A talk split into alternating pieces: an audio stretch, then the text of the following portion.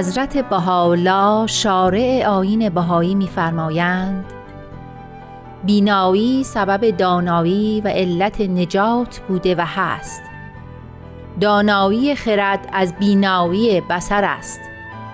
اگر مردمان به چشم خود بنگرند امروز جهان را به روشنایی تازه روشن بینند.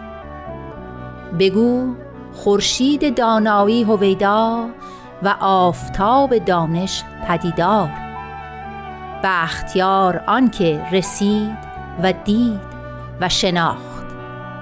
و نیز میفرمایند انسان چون به مقام بلوغ فائز شد باید تفحص نماید و متوکلا علی الله و مقدسا عن الحب و البغض در امری که عباد به آن متمسکند تفکر کند. و به سم و بسر خود بشنود و ببیند. چه اگر به بسر غیر ملاحظه نماید از مشاهده تجلیات انوار نیر عرفان الهی محروم ماند.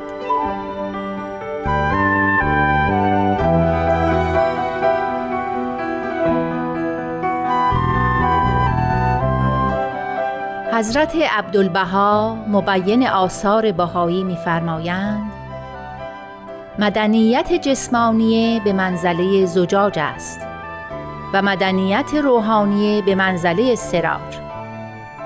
اگر این مدنیت جسمانیه با آن مدنیت روحانی توأم شود آن وقت کامل است.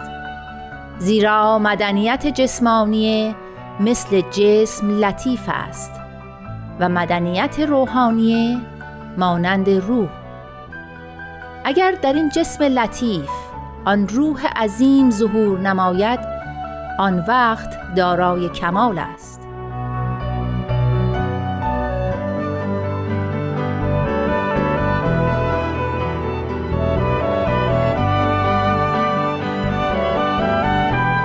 در ادامه می‌فرمایند از جمله اساس مدنیت الهیه صلح اکبر است.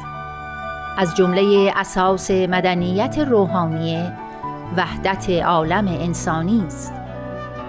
از جمله مدنیت روحانیه فضائل عالم انسانی است. از جمله مدنیت الهیه تحسین اخلاق است. امروز عالم بشر محتاج وحدت عالم انسانی است. محتاج صلح عمومی است. و این اساس عظیم را یک قوه عظیمه لازم تا ترویج یابد. این واضح است که وحدت عالم انسانی و صلح عمومی به واسطه قوه مادیه ترویج نشود. به واسطه قوه سیاسی تأسیس نگردد.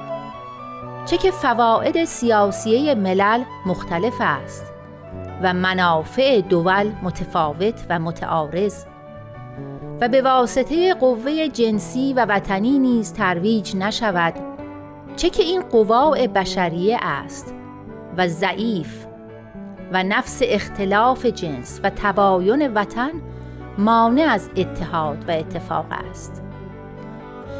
معلوم است ترویج این وحدت عالم انسانی که جوهر تعلیم مظاهر مقدس است ممکن نیست مگر به قوه روحانیه مگر به نفسات روح القدس. سایر قوا ضعیف است. نمی‌تواند ترویج نماید.